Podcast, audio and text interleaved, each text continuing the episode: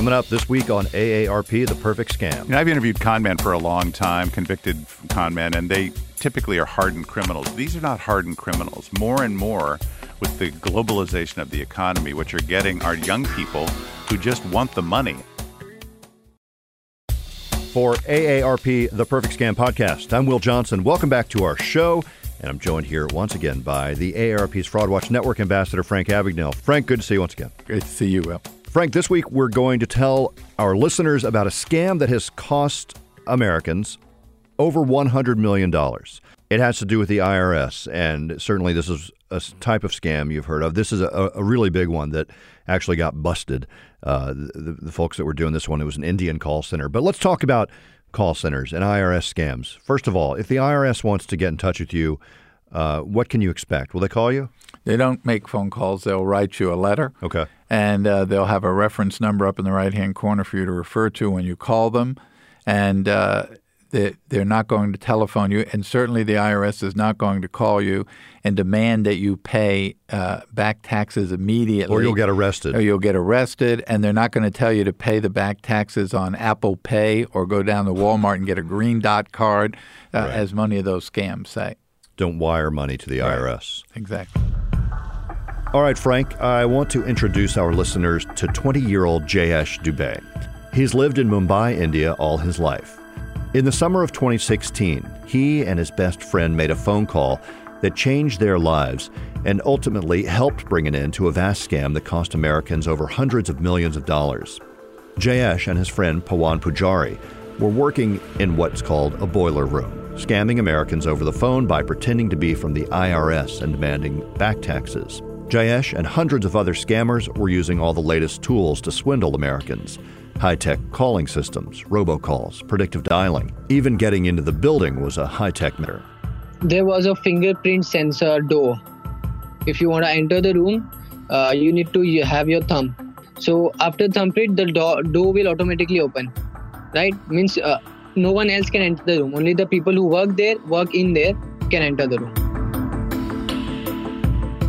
AARP fraud expert Doug Shadel describes the scam as, as massive. They said there were about a thousand people in the boiler room on multiple floors of the same building. Um, they were robo dialing 100,000 Americans a day. They were getting 10,000 to 15,000 callbacks because, you know, they're robo dialing 100,000 people saying, I'm the IRS and you're about to go to jail if you don't call me back. So that tends to get people to call them back. And these two kids were actually in the in the boiler room receiving those calls and um, trying to extract money. So it was definitely a huge operation. I just want to sort of underscore. You mentioned that you know a thousand people in a boiler room. I got to be honest. My image of boiler rooms in in the course of doing this podcast has been on a much smaller scale, maybe a dozen, maybe you know, maybe fifty or so people. But that you, know, two floors of a building, it's astonishing to think about. Yeah, it really is, and um, I th- in my experience, I kind of agree with you. It's a little bit unusual in the modern age. Uh, a lot of these this calling is done by individuals who are not organized into a group that size. They tend to operate with voice over the internet technology. They could be on a laptop anywhere in the world. And so it makes it very hard for law enforcement to catch them. So this was unusual because you had this aggregation of a giant number of people all in the same building. Doug spent time interviewing Jayesh and his friend after they came forward to blow the whistle on the scam. Doug got a sense of why Jayesh took the job in the first place.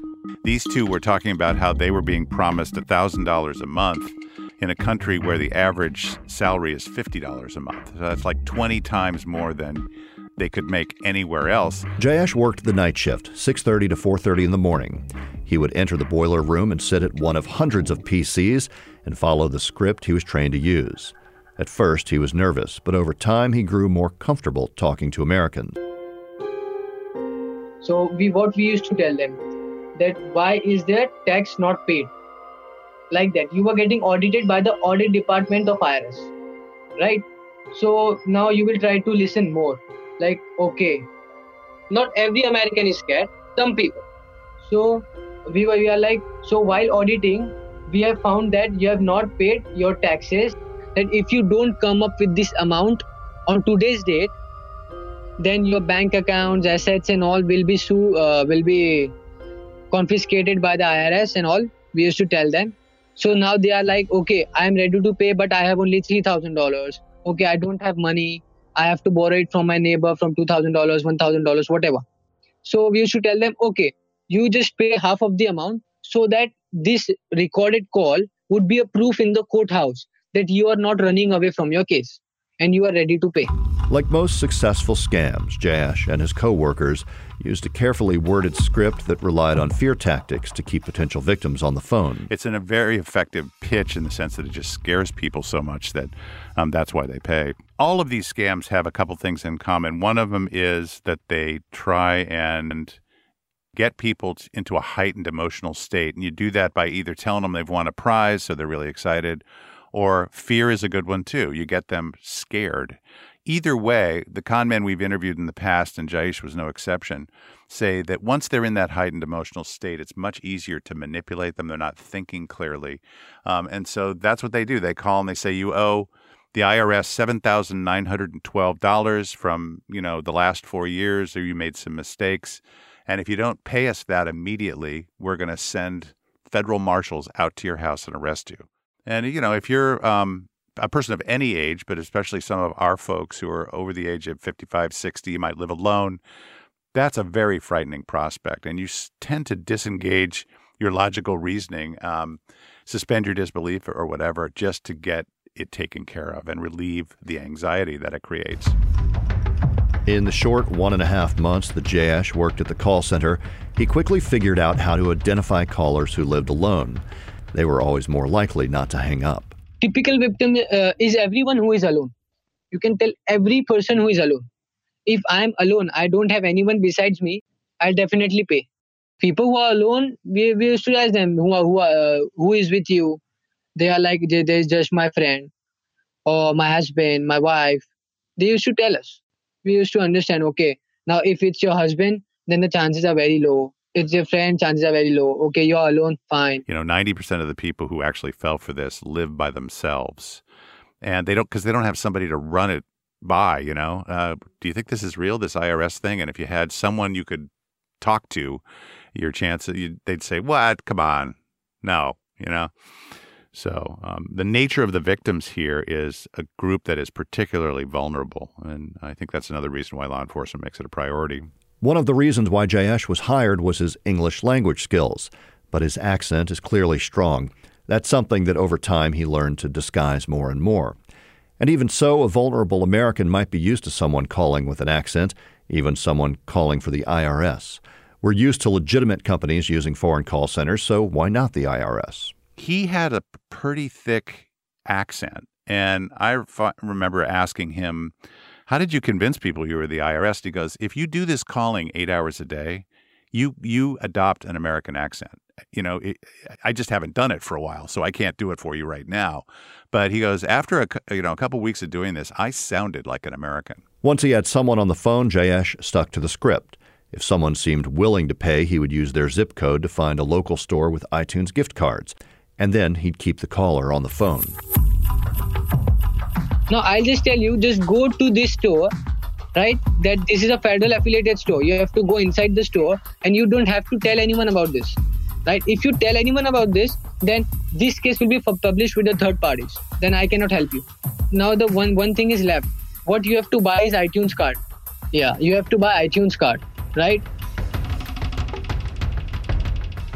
and his instructions went beyond just what to do and where to go. He gave victims tips on how to appear and how to act. Okay, now what you have to do is first thing, uh, you have to keep a smile on your face. Very important thing because uh, the there is a lot of awareness, and they, they don't used to give uh, uh like if you ask for three thousand dollars of iTunes card to the shopkeeper, he will not give you. He will actually ask you why do you want three thousand dollars of iTunes card so we used to tell them everything that once, uh, if anyone's asking you that why do you want $3,000 of card? What is the purpose of taking this card? You have to tell them that this is a gift for my family member. That's all, nothing else. This is what you have to tell them, right? And you have to keep a smile on your face. Now, how to do the payment, right? And they used to do every all of these things. Now, one iTunes card, one iTunes card can be loaded with five hundred dollars now, suppose if you have to pay me $4,000, Okay, so you have to buy eight iTunes card.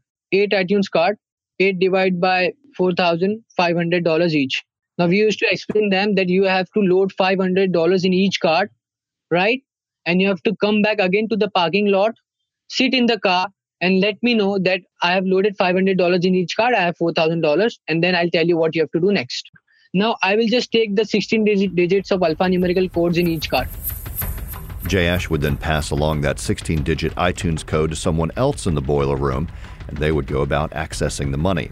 His job was complete as soon as he had those numbers. Us standing on the outside of this transaction, you think it's pretty implausible that you'd, you'd respond to this. And then when they say the way to pay is to go down to, you know, Walmart or someplace and buy an iTunes gift card, you're thinking, what? But that's because the reason they're doing it that way is because once they give that number, you know, you scratch that number off from the iTunes card, you load it with $500 or whatever the limit is, give it to them, it's completely untraceable. You can't find you can never get it back. Law enforcement can't find out who cashed it. And there's a huge underground market in the whole iTunes arena with gaming and so forth where it's much easier to fence things, buy Game Boys, run it through Xboxes. There's a whole world like that. Because um, I had that same question. iTunes card, really? Why don't you just have them wire money, um, which is what used to happen? But this is just a new world we live in. And just as Jayesh would focus on getting those iTunes codes, there were scam employees, even victims in the United States, playing other roles. What, what can you tell us about the people in the United States who are part of the scam, the so called runners? Um, well, a lot of times scammers will either they're victims um, and they don't know that they're victims. They're also known as money mules, where one victim is supposed to send money to another, uh, and they'll just because it's a local address as opposed to wiring it to India, and it's it's all designed to further the conspiracy and conceal the fact that this is just a bunch of kids in India, you know, playing with your with your money. And um, we've seen these money mules uh, in a number of different scams, not just the IRS scam. One of the most common applications of it is the romance scam, where you're sending money to, um, very, you know, just laundering it through people. And there have been examples where those people unwittingly participate as money mules and then actually get charged by the U.S. Attorney's Office and you know have to defend themselves and some even do time as a result of it. Well, and as we've learned recently in the news, uh, almost a dozen members of this India-based fraud were working in the United States and have been sentenced sometimes up to uh, uh up to 20 years. So. Uh, the government is cracking down. Do, do you have any sense of how they were able to go about catching up with people here in the United States? I think it speaks to the level of cooperation between the U.S. attorney's offices here and the government in India that they were able to cooperate and track those people down. There's a lot of law enforcement assigned to this, and and I think the the Indian government is that's part of the reason for the crackdown is that that is a huge source of legitimate employment in that country, and they do not want to be known as the place where all the scam boiler rooms operate. I mentioned that it was such a large scam that that might have been part of its downfall. That eventually people are going to talk. Yeah, and you know the strategy with the U.S. Attorney's Office always with these large scams is you arrest everybody, you charge as many people as possible, and then you offer people deals. And what is the price of the deal? You you talk about what you saw and who were the leaders uh, and then you'll get a lighter sentence. We have interviewed dozens and dozens of con artists in the past, convicted felons who were just hadn't been sentenced yet. And um, part of their motivation for talking to us is that they can go to the judge and say, uh, "Well, I did this bad thing, but I'm trying to make amends, and I am trying to help in these educational efforts." So, cooperation to get a lighter sentence can take many forms. One is to testify against the other scammers, but another is is to show that you're willing to help educate the public about how to avoid it. That motivation seems clear with Jayesh. He quit the job and blew the whistle on the scam before law enforcement moved in. He was eventually interviewed by the New York Times and featured along with a photo standing with his friend Pawan in Mumbai you do get the sense that he was he was willing just to come out and go ahead and talk about this stuff. They realized what they were doing. Their conscience just couldn't let them do it anymore. I mean, they had people crying on the phone. Jayesh felt really strongly that you know um, he was willing to acknowledge that he did this, that it was wrong, and to go public and describe how to avoid it. So it was really admirable. He went through the full cycle of thinking, "Oh, I've got this is my first job." And it's a good job and I'm going to get paid 20 times more than anybody else to wait a minute, why are all these people crying on the phone? To this is a bad thing for me to be doing and now I'm going to warn America about it. So he's went full cycle. I left because I didn't want such kind of money. Earning such kind of money is waste. I cannot even tell anyone where do I work. What do I work? When the call center where Jayesh worked was raided, Hundreds of police officers stormed the building and found over 700 people inside, according to the New York Times. All but 70 were released, the senior management, if you will. Other call centers were raided. In the end, police learned that there were five call centers scamming thousands of people out of hundreds of millions of dollars. After the raid, the Better Business Bureau reports that scam IRS calls to Americans dropped a whopping 95%. Almost two dozen people working on the scam in the United States were sentenced this past summer. But call centers aren't going anywhere, and neither are the scams and the outrageous amount of money being stolen. Uh, I think I cannot tell you, but uh, it is still going on in a lot of places, not in Mumbai, but in uh, Ahmedabad, which is in Gujarat, is what we have heard when I used to work there. That uh, the owner has more uh, centers, more rooms in Ahmedabad and he has four buildings in Andaman and Nicobar. The scale and the scope of international scams like this one is sobering and frightening. But remember, you are in control when a scam call comes in. Hang up, stop, and verify. The Fraud Watch Network and AARP, our whole focus is getting to people before the bad guy does, helping them see the malicious attempt coming from a distance so they can defend against it. And the best way to do that is to teach them what the approach is. The IRS is not going to call you out of the blue and tell you that you owe them $7,912. That just won't happen. They may send you a letter, they may, you know, but they're not going to call you on the phone. And if you get one of those calls, the simple thing to do is to not respond to it and independently contact the IRS and ask them if they were contacting you, you know, before you do anything else. So that's one of the one of the big tips to avoid this. AARP fraud expert Doug Shadel, thanks thanks again for talking to us. Really appreciate it. Pleasure, Will. All right, Frank. Now IRS scams have been around a while, whether through phone calls or the mail, but like a lot of people, I trust the mail maybe more than a phone call. Yeah, so what started to happen now recently is that people realize, conmen realize that everyone's heard about the IRS scam. They've either read about it in the paper, they've heard it through AARP, they've heard it through a lot of other sources. So they've changed gears a little bit. They now send you out a letter, comes in an IRS envelope, says Internal Revenue, Washington, D.C., up in the left hand corner. Over in the right hand corner is it says postage and fees paid by United States government. It's a very official business. You open it up, there's a letterhead of the IRS. There is a reference number up in the right hand corner. It says, Dear Mr. XYZ, you owe back taxes on your taxes. You need to contact our local office immediately please refer to this phone number and contact agent so and so with the IRS to discuss your case. So it looks very legitimate. People get that letter, they immediately call the number on the letter. Uh, it's a boiler room usually in Miami. Somebody answers, says Internal Revenue Service, sounds very legitimate. I got this letter. I was asked to speak to agent so and so. I'll connect you. Another person comes on, says they're that individual. And then the next thing you know, they're asking you the same thing they would have asked you on the phone send them money, pay these back taxes immediately, uh, etc. It's the same scam, only the letter has some credibility, and they've only heard about the phone call scams. They haven't heard about the letter scam, so it's a new, new approach, new way of getting the scam. I've worked on the show long enough and had enough conversations with you that I know that I can get on the computer and look up the IRS phone number and call directly. Exactly. stop and, and, verify. And that's what you need to do stop and verify. So if I got that letter, I'm not taking the phone number they gave me to call. I'm going to look up the IRS's phone number and I'm going to call the IRS, say, I got this letter. This is what it says. This is the reference number on the letter. And then the IRS people will inform you that that is a fraudulent letter and not to, to ignore it. And so this scam was based, the call center was based in India. And I want to talk a little bit about uh, call centers, and you know they hire a lot of young people. Yeah, especially like in, in call centers in general, tend to hire young people. They're reading from a script, which you can tell a lot of times when they call you that if you they have waiver from the script, they get lost. So they're only following what's written in front of the screen on them. So here you can imagine in India somewhere where you're offering someone a job in a call center, a young person.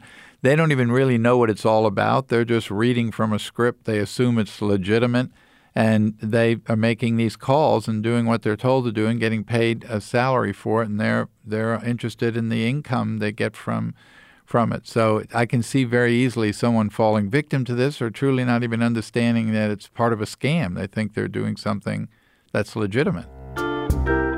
All right, we now move on from international IRS call center scam rings to another scam that shows up as an ad on your laptop. We're joined by Jen Beam. She manages the Fraud Watch Network Facebook page. Jen, how are you? Hi, Will. I'm great. How are you? I'm good. Uh, it's always good to check in with you and see what's going on out there. You know, a lot of people like to do online shopping, right, Jen? As do I. And uh, it's a it's a fun way to shop. You don't have to go anywhere. Box comes in the mail. However, there are scam and fraud concerns surrounding online shopping. Can you tell us about uh, one that happened earlier this year? Right. Absolutely. Yeah. So I think most of us have heard of Amazon. That's probably Yes. one of the Yes. uh, main places I go to. Little Uh, outfit out of the Northwest. Just a little outfit, yeah. So obviously that's big money. That's a lot of shoppers. So scammers are always looking for a way uh, to to get in there. And so what we're hearing, I first heard about this uh, from our folks on the Facebook page. We're messaging, and then I'm also hearing. Uh, our Fraud Watch Network helpline, uh, we were getting a lot of calls about this too. Mhm. So, in this, there are fake phone numbers uh, posing as Amazon customer service, but they're actually using ads, so search engine ads, to get you to call them. So uh, they're paying for their websites to show up high on search. So if you're searching in Google or Bing or what have you, Mhm. Amazon customer service number, instead of calling the actual real customer service number, you're getting their dummy number. So you call the fake number and then you start explaining your problem and what happens? You know, they as you do when you call customer service, they verify your personal information, they make sure you get the right credit card and they get all your stuff. All right. So the lesson here being it, it should be a safe experience if you go to Amazon's website and look through and go to the right area of the website and get the right numbers, or you're going to the right web address and chatting with them in that way.